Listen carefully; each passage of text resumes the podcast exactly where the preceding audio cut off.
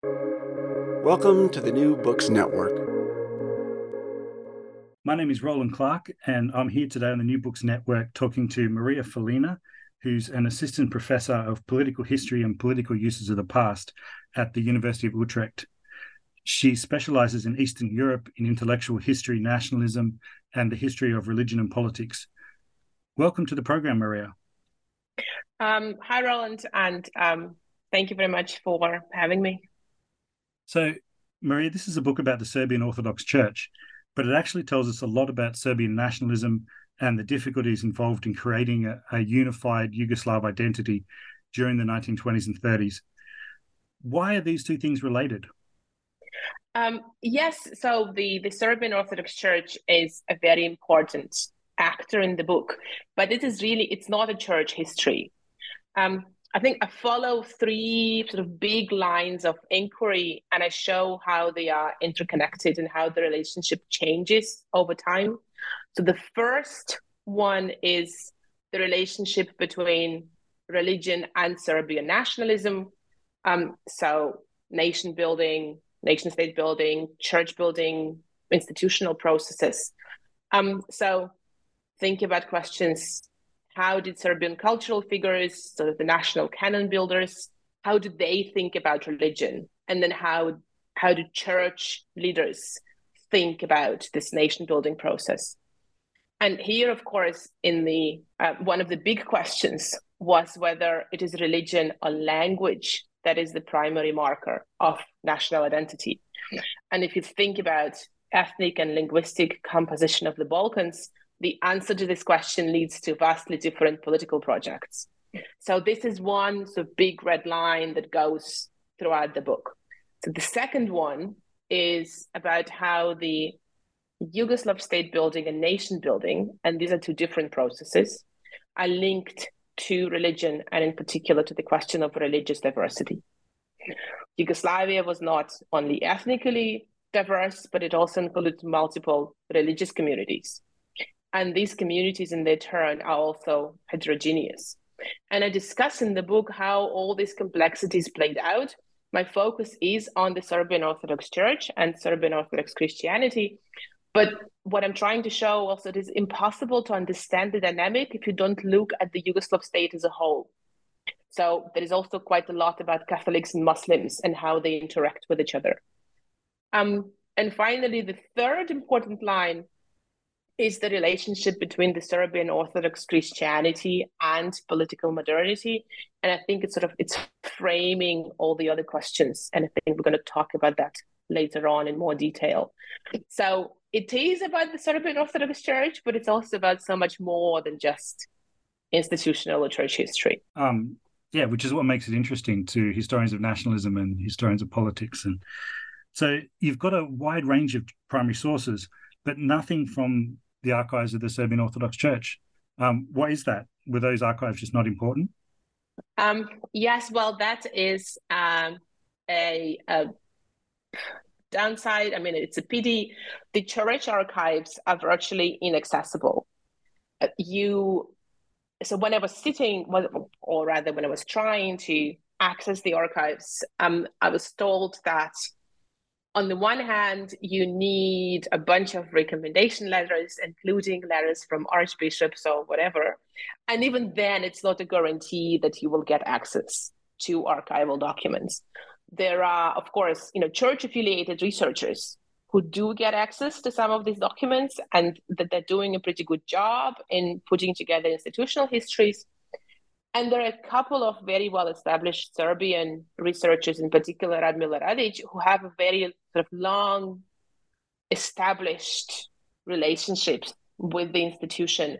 Um, and she's not working for the Orthodox Church, obviously. Um, she's very, very critical of them. Um, so she's been doing um, a lot of work getting glimpses from the archive, archival material. Um, the technical problem, as I've been told, I haven't seen the archives. I haven't. I wasn't allowed in. Was that they're they're, they're not described and cataloged. So essentially, like it's you know rooms with boxes, and um, it's very difficult to work through them. Um, so I spent most of the time sitting in the library of the Serbian Patriarchate, which is located in the same building as the archives. And after a while, the librarians actually started bringing in pieces of materials from the archive and just showing it to me. Some of that was relevant, some of that was not really relevant. Um, so the, the book is published mostly on published sources, periodicals. I mean, it deals a lot with public discourse, so it makes sense to rely on published um, material. And then I make use of the state national archives, archives of Yugoslavia, um, which provides interesting materials to illustrate certain points, uh, but ultimately, I think, do not change the fundamentally the argument that has been built already on the published material. It would be amazing to have access to the church archives, uh, but we don't. So no, somebody else needs to go and fight that fight. So hopefully, maybe they'll find things that will con- do completely contradict what I wrote. Maybe not. I'll I'll be very curious. Um, yeah, one day in the distant future. Hopefully. Um, so to give us a, just to start the story off, um, to give us a sense of where Serbian Orthodoxy stood at the beginning of the 20th century. Can you tell us a bit about what role the church played in Serbian society when this region was ruled by the Ottoman Empire? Um, yeah, well, that's a short question to answer. Uh, we're talking about a fairly long period. So the last Serbian principality loses independence to the Ottomans in the middle of the 15th century. And then the first semi autonomous modern state structures emerge in the first third of the 19th century. Um, so we have many centuries to cover. Uh, well, in a short answer, things changed. Um, they weren't always great, but they were not always horrible either. Um, for my story, for the story of the 20th century, um, the important bit is that um, there is an established national narrative in, in Serbia, but also in historiography, that the Serbian Orthodox Church helped maintain Serbian cultural and national identity during the centuries of the Ottoman rule in absence of nations and independent political structures. I'm not an early modernist, so I'm not discussing whether and how it was actually true and how these things were organized. Um, but I am really interested in showing how this idea became the standard narrative. And um, what uh, surprised me actually to an extent was that the narrative of this, you know, um, very crucial role that the Serbian Orthodox Church played was established in the 19th century in parallel with state building efforts. Um, and it comes from within the church when they're trying to argue for their own importance vis a vis these new emerging state structures. Um, if we're talking about the imperial context, so sort of pre-independence, um, church institutions are weakened. Uh, institutionally, they lost their autonomy. The medieval Serbian Patriarchate um, uh, was was located in Peć in southern Serbia is um, abolished. And importantly, in the 18th century, the center of intellectual life has moved to the Habsburg Empire. So we're talking about actually two imperial contexts not just the Ottoman, but also Habsburg. And it has long lasting impact that is felt in the 19th, 20th century. Um, and when the new state begins to emerge following the first and second Serbian uprisings um, in the early 19th century, the Serbian Orthodox Church has to find its place in these new political circumstances. Uh, and on the one hand, they want independence from the ecumenical patriarchate in Istanbul or Constantinople. Um, and on the other hand, they need to establish some kind of functional relationship with this new secular political authority, which is to become the Serbian state. Um, so sometimes the interests overlap the state and the church, sometimes they contradict each other. And this is the story of the 19th century. So once Serbia does get independence, um, what happens to the church? Are they able to benefit from independence to increase their influence? Do they get material support? Um, how do they interact with the state during the 19th century? Um, yeah, so um, the church works on becoming what they call a national church, independent from Istanbul. So they want to become autocephalous officially. in terms of church jurisdiction, um, and they want to become indispensable for this new emerging modern state. Um, so 19th century is this long period of transition from imperial context to nation state context. Um, and there's several interesting things here and important things that I want to highlight. One is that we see in the documents from the second half of the 19th century that the church leaders are using more or less this exact phrasing we must become a national church. Well, assuming that, I mean, we're not a national church yet, but this is our goal. But then this established narrative would have us believe that the church actually had been the national church all along. So, and so this is one of the aspects that I spent quite a lot of time um, discussing and showing how this narratives narrative is being built. Um, and one of the main reasons why they need to build this idea that they are a national church and they always have been very important is essentially because they need money. Um, they've been underfunded for a very long time during the Ottoman um, period, obviously. Um, and now that they have this new nation state, they're like, okay, well, um, our parish priests need money uh, because now they work together with their parishioners in the fields and they don't have the time and energy to um, preach and write sermons and take care of their parishioners. So the church hierarchy in the late 19th century is more or less begging the Serbian state to make them civil servants and just pay them like fixed salary. And the state is very reluctant to do. They don't actually agree to do that. They provide funding, but they never make them civil servants. Um, so this financial back and forth is um, uh, very interesting um, and the arguments the, the church leadership is using, they're saying, well, uh, without us, there would be no nation state. So they're making themselves more important in their own eyes, and they're trying to make themselves important in the eyes of this new state. And they're like, oh, yeah, that's why now, like you were indebted to us. You have now to pay your debt back and support us financially. Um, I mean, and their financial state is really poor. They're in ruins like the number of priests, the educational level is very, very low. Um, the monasteries have been in uh, decay, uh, so the traditional centers of religiosity and knowledge. So they do have a lot of work that needs to be done, and they're doing it slowly. Um, so I, I, can't say that, that they had, they get zero support, but they want more and they could have gotten more, and um, so it's not an easy relationship. And structurally, there is a bigger issue, and, and that is that the borders of this new Serbian nation state um, and the church jurisdictions do not overlap.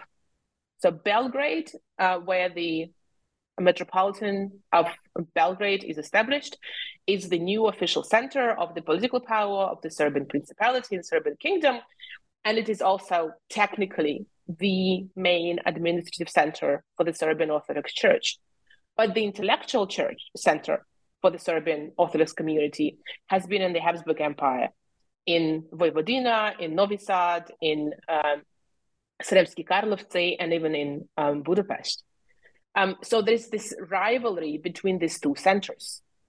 And the Habsburg Serbs have their own ideas about how this church state relationship needs to be organized. They don't want to be subjugated to Belgrade. Plus, we have all these other territories that are still under the Ottoman control throughout the 19th century, um, in Bosnia, in southern Serbia. Um, and so the institutional landscape is very, very complicated. So it makes it difficult for the Serbian Orthodox Church to implement reforms um, and support their priests um, and monks and um, parishioners um, and the flock um, in ways they would like to which is said to be one of the reasons why they are initially enthusiastic about this idea of building Yugoslavia because, like, oh, finally we're going to have all our lands in one state at least, and then we'll see what happens. Um, so this is very briefly, I think, what's happening in the 19th century. Uh, all of which sounds like there's a lot of problems for the church economically, politically, um, possibilities as well. But they react to these problems by rejecting certain aspects of modern life and politics, don't they? Um, what was it in particular about modernity that they said they didn't like? Um, well, I mean, uh, yes, they they're very critical of it and they're very suspicious of it. Um, and I don't think they reject it altogether, as in they don't want to go back in past. Like they're not like let's go back to the Middle Ages. Um, the so I don't want to present them as sort of retrograde uh, people who are rejecting any technical innovations of science or any of the benefits that the you know 19th and 20th century uh, bring um, to them. Um, but they are very suspicious and they're mostly mm, wondering, and I think they're quite afraid about so what they perceive as a threat of secularization. Um, so on the one hand, that means the loss of their position and importance in society, but they're also genuinely concerned about the state of society. They perceive it as as crisis, especially after the um the, the First World War, so the interwar period. Um, and so they are very critical of uh, what they call materialism, atheism, sort of de-Christianization. I mean, it's not a unique Serbian story. We see this across Europe. I think it's a pan-European um, phenomenon. And they're also critical of liberalism or what they call liberalism. And of course, communism. Uh, they're very concerned by everything they see from uh, Russia and the Soviet Union, um, all the oppressions, uh, repressions against the Russian Orthodox Church. There's a big influx of Russian conservative immigration um, into Yugoslavia. So they bring the stories of all those horrors. Um, so they're like, they're not embracing this new, you know, post World War One spirit of liberal democracy because they think it's just damaging to society and to them. And it's primarily the threat of what they see as a threat of secularization. Um, histories. I remember um, having a baby and kids when you've as soon as you get used to their feeding patterns and their sleeping patterns and stuff, they grow up a little bit and then you've got to start all over again. Um, and so the the church is going through all this, but then after the First World War, someone creates the Kingdom of Serbs, Croats, and Slovenes, which guarantees freedom of worship and religion, religious equality for all of the citizens. What does this mean in practice for the Serbian Orthodox Church? How do they react to the creation of the yeah. state? Um, that is a great question. Um, so I think, well, there are multiple questions here, so we'll need to unpack. Um, one is, what do they think about this new state? Um, and in the beginning, as I mentioned, they're quite supportive. They think it's a great idea. Um, because they think it will allow them to unify um, their the, the, institution. Um, so they're working towards what they call re-establishment of the Patriarchate of Peć. I mean, it's it has very little to do with the medieval institution, um, and I mean, there's a symbolic continuity, but it's essentially it's a new modern institution um, in terms of church structures and administrative um, rules. Um, and so they're talking about they're embracing this idea of liberation and unification. So we're we're liberating the lands and the people from the centuries of imperial oppression, um, and we're unifying them, the all Yugoslavs, in this um, new Yugoslav uh, or the Kingdom of Serbs, Croats, and Slovenes, as it was called until 1929. Um, so their attitude towards the idea of Yugoslav nation is um, a bit more complicated. They're like, yes, maybe Yugoslav nation, we're not really opposed to it, um, but they're not really ready to abandon their specific Serbian national identity. For the for the, I mean, there are they're always marginal and very weak voices that talk about, oh, maybe we should remove the the word Serbian from the name of the church institution. Can we talk about the Yugoslav Orthodox Church? But these are absolutely marginal voices. Like the, the, the, the majority is like, no, this is the Serbian Orthodox Church. This is who we are. This is what we always have been. Um, so yes, we're going to be, we're to continue to be the Serbian Orthodox Church within the framework of the Yugoslav state. Um, and in the beginning, they're quite like, okay, you know, it's fine, we're going to make it work. And of course, then they face a number of challenges. One is that uh, what you mentioned, the principle of religious equality. Yugoslav state, of course, is built in this post World War One Wilsonian moment. Um, the so Yugoslav founding fathers, state builders, have to present themselves to the um, European powers um, in Paris when they're negotiating the terms of peace treaties and everything. Um, so they have to commit to liberal democratic values, at least on paper. And one of the things they have to commit to is the principle of religious equality and minority protection. And they do it on paper. Um, and then the state is not quite sure how they are supposed to implement this in reality because they have highly heterogeneous population. So, and that results in a very strange situation when, for the first 10 years of the existence of the Yugoslav state, um, there is no uniform legislation that would regulate religious life um, from the state point of view. The church is busy building and unifying its own institution, and they're successfully reestablishing or establishing the patriarchate um, in the early 1920s. It's a long process. They completed by 1924. Um, but the state basically fails to pass the necessary legislation uh, that would explain in clear terms the church state relationship, not just for the Serbian Orthodox um, community, but also for the Catholics, for the Muslims, for everybody else.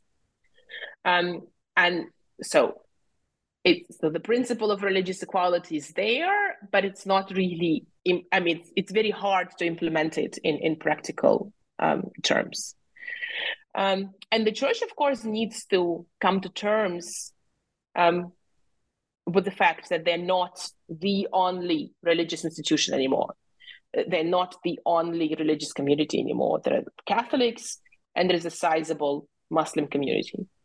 And the relationship between them, I mean, like I touch upon it in the book. Um, um, it's not the central part of my story, but I think it's important as the general frame um, that this relationship between these three kind of key religious communities in Yugoslavia um, is not always straightforward. They come closer and then they sort of uniting in a way against the common enemy, be it communism or sometimes the Yugoslav state.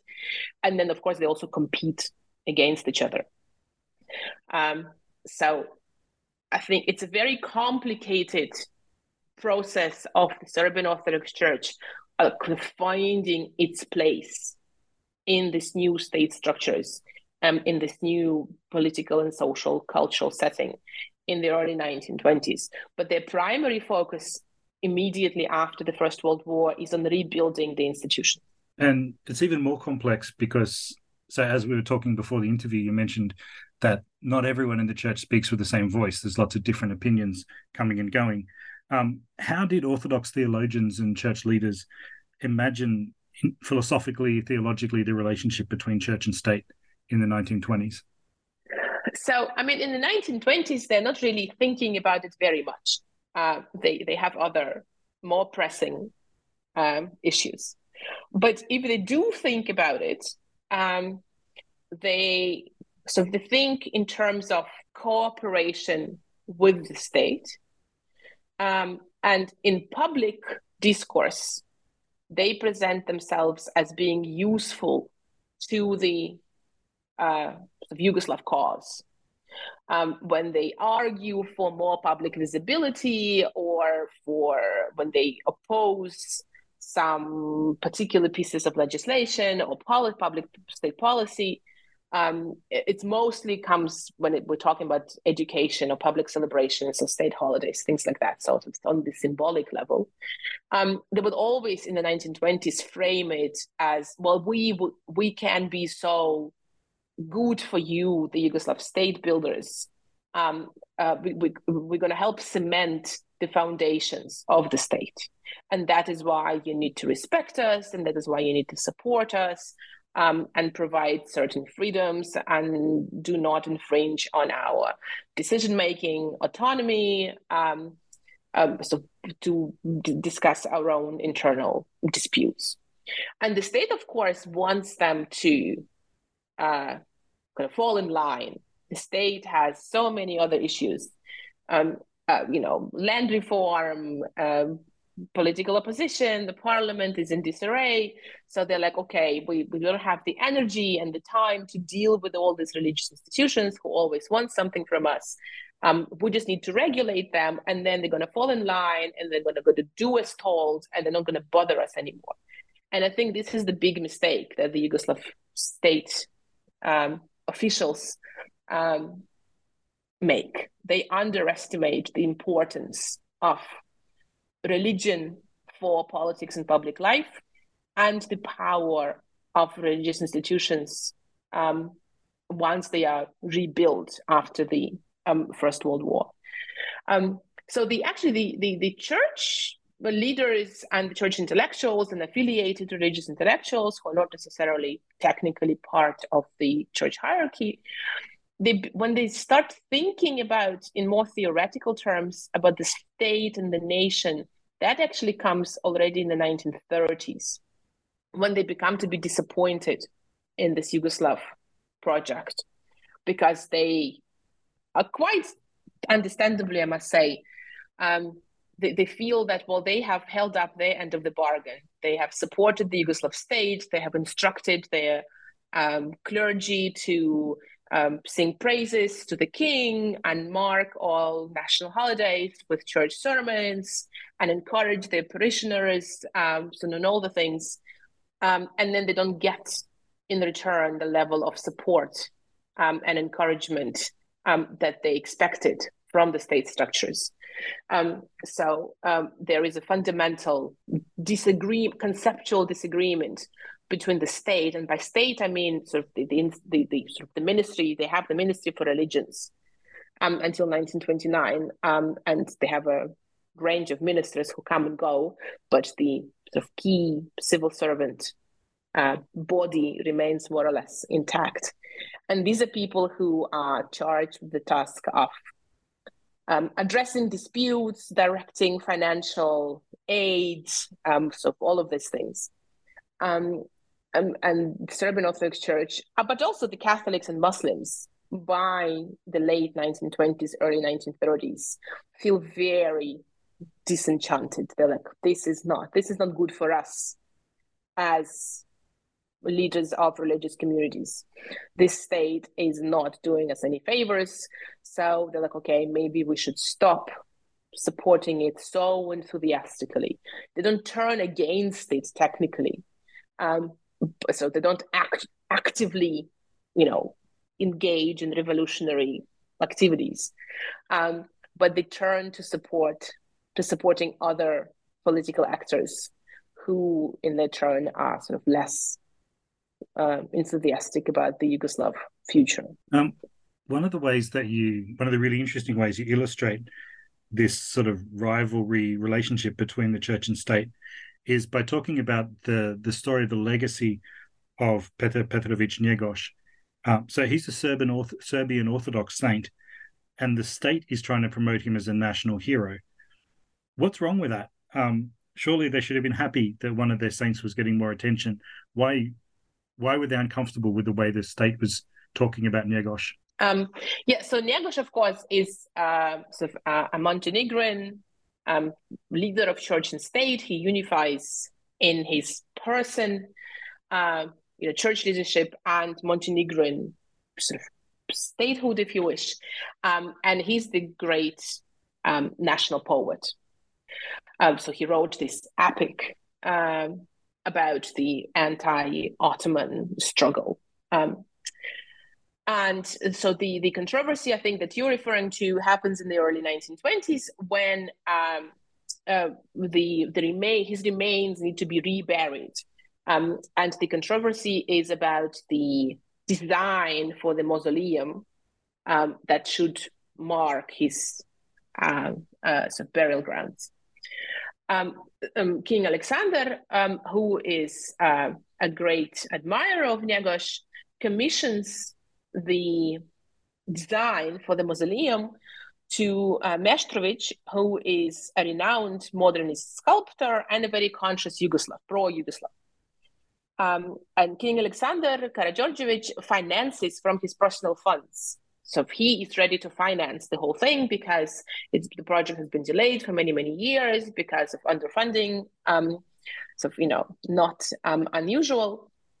And when, when the design is revealed, the Serbian Orthodox Church is shocked and um, appalled and they say, well, there is nothing in this design, and, and it's true, there is nothing in that design which would present Njegoš either as a Christian, as a church leader, or as a Serb.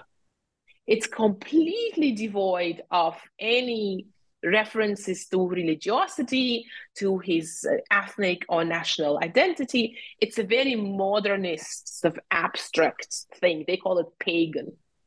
Um, and they um, actually managed to put enough pressure on the king so that the king abandons the design, even though he personally quite likes it. And a very different mausoleum is being built, built on Mount Lovćen um, uh, when uh, is reburied.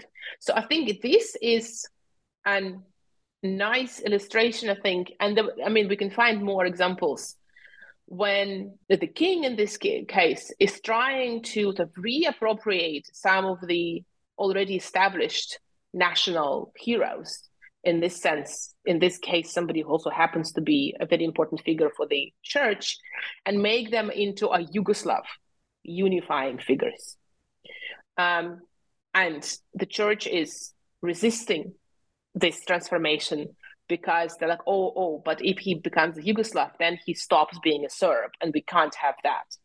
I mean, a very different issue is whether he would be accepted by other non-Serbian um, parties in Yugoslavia as a Yugoslav hero. We have from other examples of similar attempts of sort of reformat Serbian national heroes into Yugoslav national heroes uh, and they're being rejected by Croats, Slovenes, Bosnians, uh, quite understandably.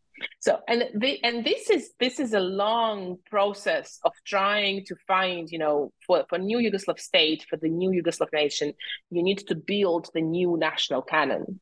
You need to find these symbolic figures um, who can be recognized as our own by different groups within society, um, who can unite rather than divide. They, they, they shouldn't be divisive. They shouldn't um, inspire conflict. They should bring people together. And it turns out it's very difficult to find um, these unifying figures who would be accepted by everybody um, because you have such a diverse and complex state.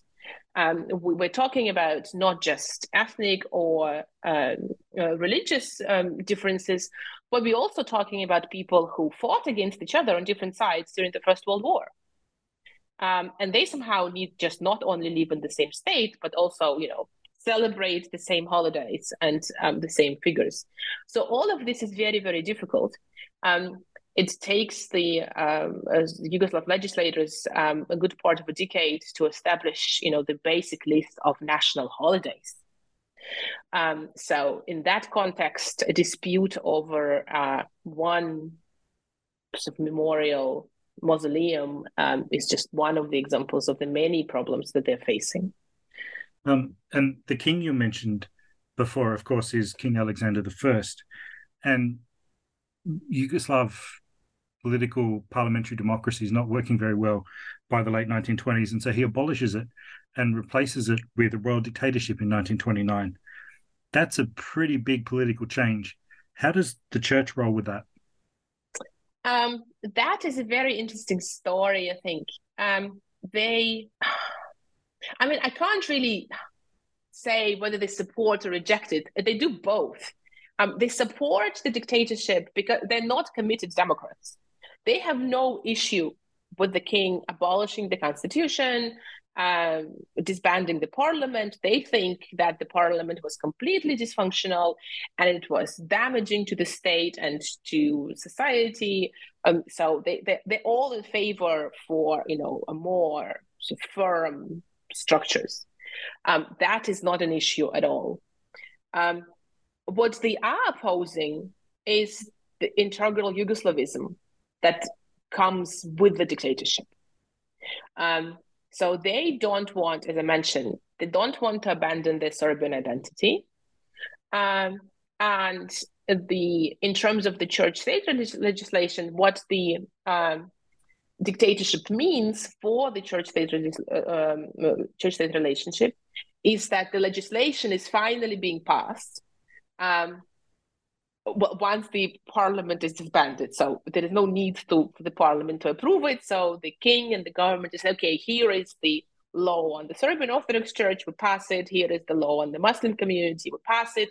The Catholics are a different story. I think we'll come to that later. Um, so it takes dictatorship to actually for the state to be able to pass basic legislation in relation to um, regulating religious life. Um, and the Serbian Orthodox Church um, recognizes the need for this legislation to be adopted. They're not, uh, they actually, they want the secular legislation to be adopted because that actually allows them to officially um, adopt what they call the church constitution. So the internal canonical documents they can't that can't function in absence of the secular legislation.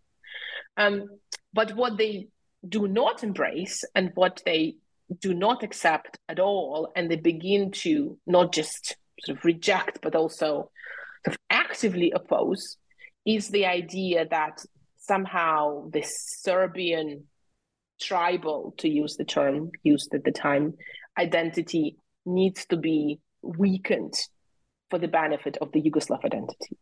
And that for them is the absolute no go. Um, and one of the things that the dictatorship does is it bans all political parties and organizations that are based on um, ethnic or religious principle. Um, and that means that but it doesn't ban religious institutions. So, and that diverts sort of political forces that previously would be operating in public politics um, to these well established religious institutions the Serbian Orthodox Church, the Catholic Church. Um, and that fuels new levels of competition between these religious institutions because they become much closely knit to the Serbian or Croatian or Muslim national identities. So, in a way, what the state is trying to achieve um, is kind of, and the state achieves exactly the opposite of what it's trying to achieve through the dictatorship, if you know what I mean. Um, so, I think to come back to the original question, they don't they don't oppose the dictatorship because it is dictatorship, but they don't like it very much because it brings integral Yugoslavism that they don't like because they think of it as an existential threat to their existence and prosperity. And one of the other things that's happening at this time is something called the God Worshipper Movement, which is a revival movement in certain rural areas of Serbia. Um, and in the 1930s, the Serbian Orthodox Church leadership start to engage with this movement. How was the God worshipper movement useful for the church in its competition with the state and with secular nationalism? Yeah, um, that is a very interesting story in itself, I think. And in a way, I think it's one, it's broader than just the Serbian or Yugoslav story. I think it's more about so this whole Southeast European um, dimension comes into it. Um, and to explain about the god worshippers, I first need to explain about something else. So in the late 19th century, we see not just in Serbian lands, but across the region, um, the growth of so-called neo-Protestant sects. Um, and there is a large degree of conversion from Orthodox Christianity to these neo-Protestant churches or sects in different legislations. They have different status. Um, in the Serbian lands, one of these big religious groups uh, is the Nazarenes. Um, and they are, so that their legal status changes. Um, they are more or less tolerated, but they don't, they're, they're, actively disliked by the Serbian Orthodox Church because they take the, the, people away from the church into uh, the Nazarene sect.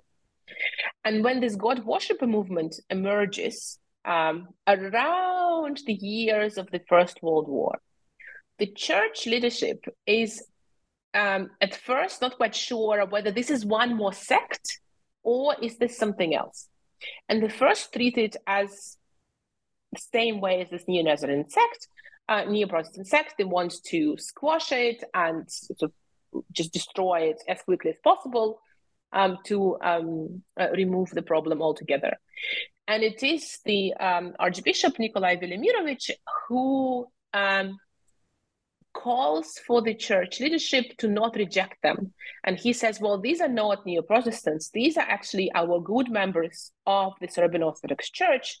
Um, uh, they just want to have you know more pious way of life. Um, so we, we essentially we're talking about a kind of an evangelical movement. These are uh, communities that oppose uh, um, immoral ways of life consumption of alcohol. They're very focused on bible studies um, and service and communal life.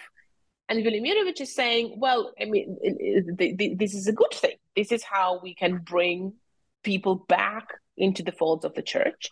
So he sort of takes them under his wing uh, already in the 1920s. Um, and the movement grows. They actually have uh, a quite impressive membership. Um, they spread from rural areas in northern Serbia to uh, Bosnian territories, mainland Serbia. Um, so they, they're really all over the place. They have their own publications.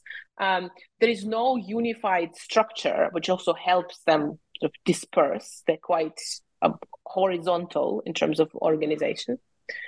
Um, and in the uh, 1930s, once you know we're coming back here to the dictatorship and integral next, uh, uh, Yugoslavism, once the church decides that it needs to present sort of a different, an alternative to this Yugoslav, uh, Yugoslavist ideology that is being imposed um, on them from, from above, then the God worshipper movement, which is very numerous, becomes very useful for the church because then Velimirovich becomes to nationalize it. And then it becomes this very powerful engine of national life from within the church that they already have. So, in a way, we can talk about of co optation of an evangelical movement within the church structures um, as an attempt to sort of provide the response to some of the challenges that they're facing um, sort of reinvigorate church life, but also to make it more national. And that is what's happening um, in the 1930s when it becomes increasingly more and more national. We can trace it through the tone of the publications, what the questions they choose to talk about. Um, so there's a quite visible shift between 1920s and 1930s in this sense. Um, that's that's a really interesting story. I um I have a more theoretical question for you now. So you use the term political orthodoxism to describe the church's relationship to politics during the 30s. What do you mean by that term? Um, yes. So, I mean, as you very well know, the, the term I borrowed from the Romanian context uh, was it's not my invention, uh, was, I think, for the first time used by Nichifor Crainic, uh, to, it was used in the Romanian context. I think I use it as uh, a, what I think is a useful label to describe um, this new attitude that the Serbian Orthodox Church has um, about open participation in public politics and the church's desire to actively define and impact public life. And I think I want to evoke sort of a parallel with political Catholicism uh, that we see um, um, elsewhere in Europe at the same time. But it's not, of course, the same thing. You know, the, the theology behind it is different, the structures behind it is different. Um, but I was, I think, I'm trying to capture this uh, mm, sort of approach and ideas that are originating from within the Serbian Orthodox Church, um, starting with the mid 1930s. Well, now it is the time for the church to become active in public politics and to speak for itself, not on behalf of some other political actor, but actually become an independent political actor. I mean, not to say that they have not had say in politics before. I think they always were very important, but now they're very consciously presenting themselves and they're working on making a church voice, uh, a voice of East Christian, uh, East Orthodox intellectuals and religious thinkers as a distinct voice in the public sphere. They talk about the need to create what they call an orthodox public opinion. I think this is very interesting. Um, and then they have very different plans about what needs to happen for this orthodox public opinion to to to emerge and then become strong and exist. Um, some people talk about the need to co-opt the elites. Others talk about the need to support education and do more social work. But the goal is the same.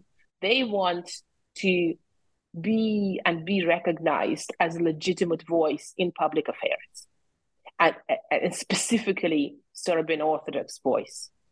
And this is this process of coming to, to terms with the need to have this voice is, I think, what I, I'm trying to describe as political orthodoxism. I don't know if that makes sense from the Romanian point of view.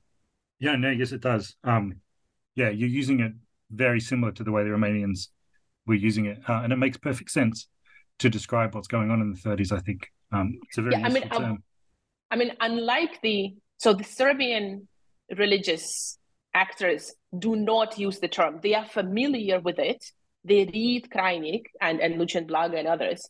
They translate some of those uh, of their writings into Serbian, but they don't adopt the term. The term is mine. They it's it's not theirs. Yeah, which so, and uh, in the twenty first century, I create I creatively sort of. It's an uh, interesting innovation um, and a useful innovation, I think, for the historiography. Hopefully. Um, so then we come to 1934, and King Alexander, the royal dictator, is assassinated, and he's replaced by his cousin, Prince Paul, and several key advisors. How does the church instrumentalize the memories of the dead king um, for its own agenda? Um, yes, um, again, a very interesting moment in time. I think uh, the i mean remember we we've talked about how they don't like the integral yugoslavism which is alexander's project. I mean it's coming from him. Um, and yet after the assassination they're like okay um, we, we are going to forget that the king was we, we had disagreements with him. Um, and they make him more or less into this king martyr. So there are um, so there's a sequence of public events, very, very interesting. And I think it ties back to what I just was talking about, about the how the church is becoming more and more visible in, in public affairs. And, and I mean, as literally visible. They stage processions, uh, public events of um, unprecedented scale. It involves tens of I don't know, maybe probably not tens of hundreds, hundreds of thousands, but I mean, large masses and crowds are gathered by the church in public to celebrate in an obviously religious way certain people and events. And this is qualitatively new.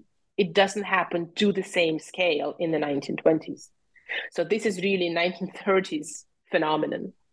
Um, and the the burial of the, of Alexander is one of those things. I think the photograph from the burial is on the cover of the book.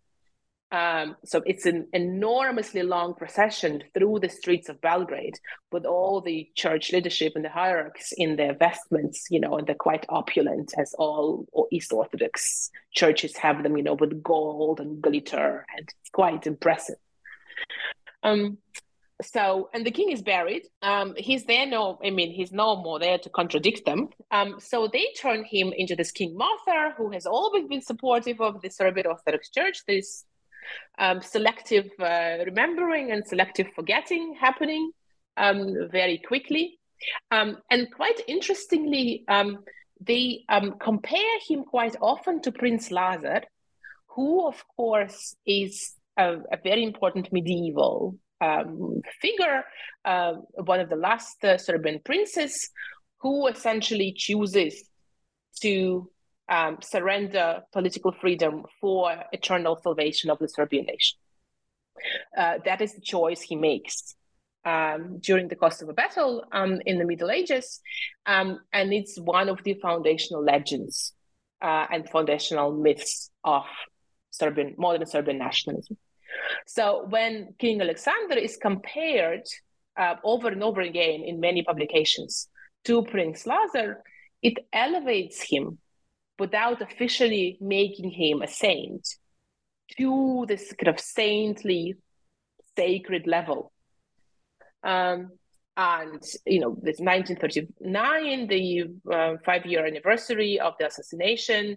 Uh, there are big festivals and uh many, many publications. Um, year, so they run for a year, uh, done by the Serbian Orthodox Church, so pushing this narrative of Alexander as martyr and saint, and the supporter and the protector of the Serbian Orthodox Church and the Serbian nation. Um, I mean, it doesn't have to correspond with reality of Alexander's rule; it's irrelevant. Um, and they're using the figure, this imagined memory of um, Alexander to critique the current government. Um, because also, the, I mean, this is an unbeatable card. The government also can't really say anything bad about the late king either. So it's a very smart move um, by the Serbian Orthodox Church because um, you know they can't be contradicted really on the, on, on on that one. Hmm. Mm. So and there is so useful. Yeah, yeah, that people are very very useful. Absolutely, yes.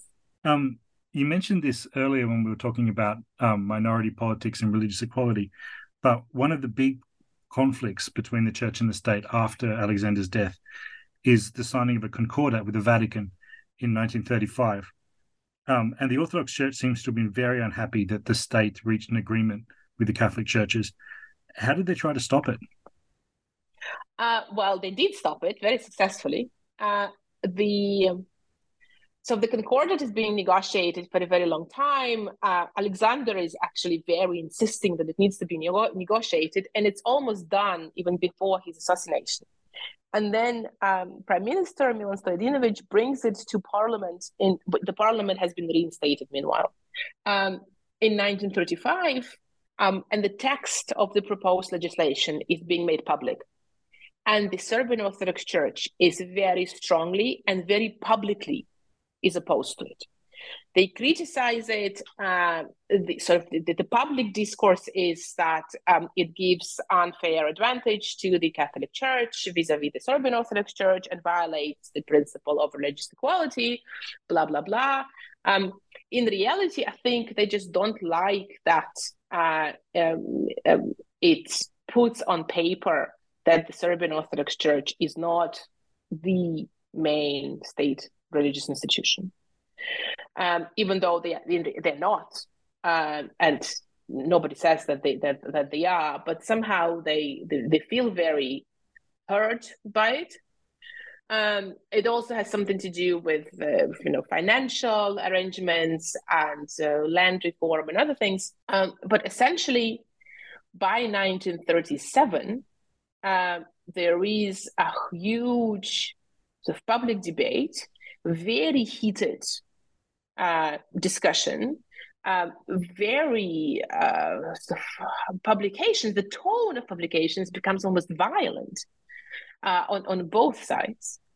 Um, and finally, there is there's a big protest, street protest in Belgrade, that is led by the Serbian Orthodox Church against the government, who is pushing for the Concordat, and they um, various oppositional political um, actors um, join the, the, street protests, including of all, of all people the communists. I mean, it's like it's so it's not because they embrace the Serbian Orthodox Church, but they use the opportunity, you know, to there are people in the streets, we're going to join them. And it is in the middle of the street protest that the patriarch dies. And of course, the rumors and the conspiracy theories immediately emerged. Has he been poisoned? Uh, and it, there's no reason to suggest that he was. Um, and, but it's very strong. So the government collapses. The prime minister has to resign. It seems that the Serbian Orthodox Church has, you know, has won this battle. Um, but for, I think for me, what is important is that I mean, not what happens to the Concordat, but it's we see how within a span of just a few years, the Serbian Orthodox Church has actually become a very vocal public political actor. They have the capacity to organize people, to mobilize people. When they say something, people are listening. When they when they bring people out in the street, people are following them. So I mean, the, the, the, this is we're going back to the issue of political orthodoxy.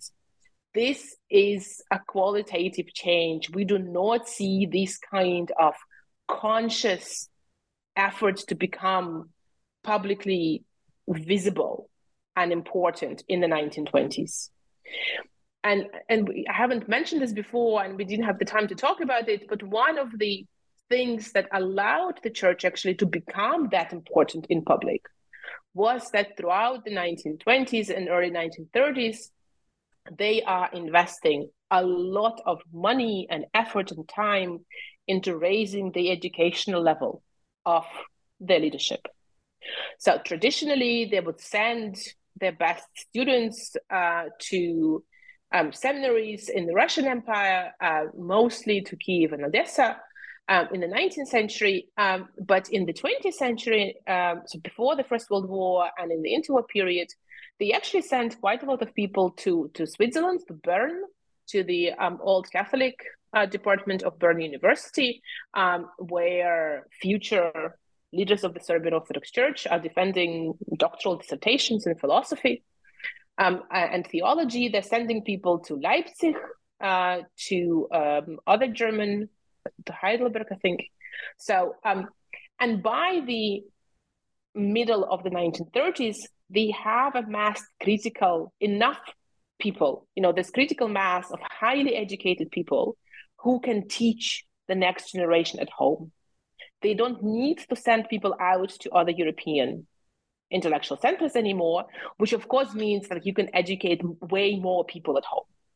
But because you don't you don't need to arrange for the travel and pay for the stay, and then maybe some of them don't return, etc., etc.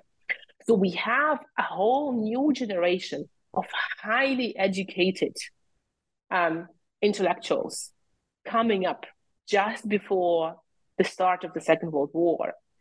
And they participate in articulating this what they call the orthodox public opinion.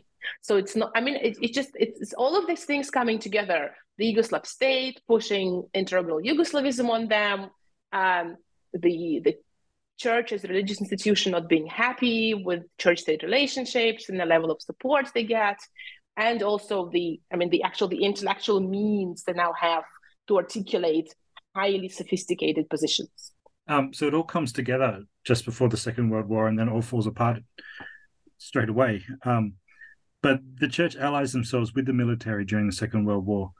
Uh, what was their position on foreign policy during during the war? Yeah, um, that is a very complicated question. I think just to come back a little bit to what happened just before the war, one of the big and and I think it's it will become important for the conversation about the war one of the big public festivals and celebrations and the key ideas of the late 1930s um, are, sort of revolves around the figure of Saint Sava, who is this medieval Serbian saint, the founder of the original Serbian um, church in the Middle, Age, uh, Middle Ages. Um, so he's picked up by um, Nikolai Velimirovic, who is one of the key intellectuals um, and figures in the Serbian Orthodox Church in the interwar period. And Velimirovic uses Sava to build up what he formulates as Svetosavlje. Sometimes it's translated as Saint Savanism. So this idea of fusing East Orthodox Christianity, in particular its Serbian version, with Serbian nationalism as a philosophy and ideology and a way of life, which supposedly should have universal value. So this is Velimirovich's big idea. This is what he uses the God worshipper movement to um, spread around.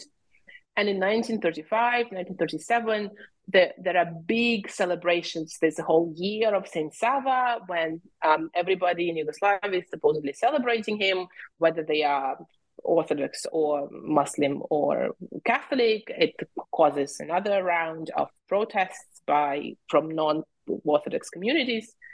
Um, but it is there in the public very, very much. Um, so this idea of Saint, so Saint Sava as the unifying figure that brings together all these ideas of public presence of the church, its support for the Serbian nation, um, it's you know fighting secularization, saving not just the Serbian nation, but saving the humanity from the impeding collapse and doom for the lack of morals and whatever other evils communism and liberalism and atheism bring to, to, to life.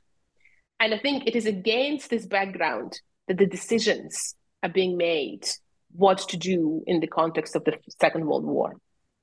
Because if we look at uh, the actions and positions of key figures in the Serbian Orthodox leadership um, during the Second World War, uh, there's, there's, a whole array. Some people support the uh, collaborationist government uh, for different reasons to save the institution, to save the church, for personal ambition. Some people, like Velimirovic and Dozic, the new patriarch, um, oppose the occupation uh, they're very anti-German. They're very pro-Serbian. They're put under house arrest, um, uh, and then they even briefly interned in Dachau um, in the concentration camp, but in, in, in the bid for political prisoners, not uh, together with the um, everybody else. Um, uh, but it doesn't stop Velimirovic from writing his most anti-Semitic ever uh, book while he's being interned in Dachau that is a separate story which we can talk about. Um, so, I mean, and I think this is important to, for us, to, for me to underline, and I think for people to understand.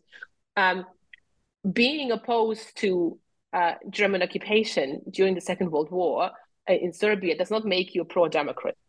Um, and of course, we have not just the, the Second World War happening and the occupation, but also there's a civil war going on between the royalist Chetniks of Draža Mihailovic and the partisans of Tito and a bunch of other smaller groups and um, members of the church, priests, um, bishops, uh, rank, rank and file, join different political groups and, and, and, and actors. Um, so we can't say that the church did this during the Second World War. I mean, that would be very inaccurate. Um, what we can say is that in 1941, after Prince Paul signs the uh, the tripartite pact with um, Nazi Germany, basically allying Yugoslavia with Nazi Germany, there is a coup that dethrones him, and the coup is strongly inspired and supported by the leadership of the Serbian Orthodox Church. So in this moment, just before, I mean, and it's the coup that then triggers the the German attack um, and the bombardment of, of Belgrade. So, in this crucial moment in 1941, the key leadership of the Serbian Orthodox Church opposes official foreign policy of the um, of the Yugoslav state and Prince Paul. Then, once the war break comes to Yugoslavia, once the, the country is occupied, it differs. Some people join uh, uh, Ljotić and his uh, sort of para-fascist collaborationist movement called Zbor. Um, so Dmitry Najdanovic, who is one of the of key intellectual voices, and he's a close student of, of Velimirovic, joins um, Zbor, uh, but interestingly enough, also uses his influence to negotiate the release of Velimirovic and uh, Dozic from the, their internment in Dachau. So, I mean, I think it's it's what I'm trying to say. It's a very complex story, and I think it deserves a separate book on its own about what happens to the different figures from the Serbian Orthodox Church during the years of the occupation. We will need access to the church archives for that. I, don't know how to write this without access to the archives. So what I had in the book, I think, is just a, sort of scratching the surface of it, demonstrating the possibility of different trajectories. Well, that's something you could do with the rest of your summer then. Absolutely, yes. You know, done and dusted. I feel like you've convinced me that even if you're not interested in religious history, understanding the history of the church um, totally transforms the way that you think about politics and nationalism um, in Serbia and Yugoslavia during this period. Um, so thank you so much for taking the time to share this story with us. Um, I really appreciate it. Well, thank you for the invitation once again. Um, it was great to talk about the book. Hopefully, somebody else will um, be um, interested enough to read it or maybe parts of it. So, thank you very much for having me. Thank you.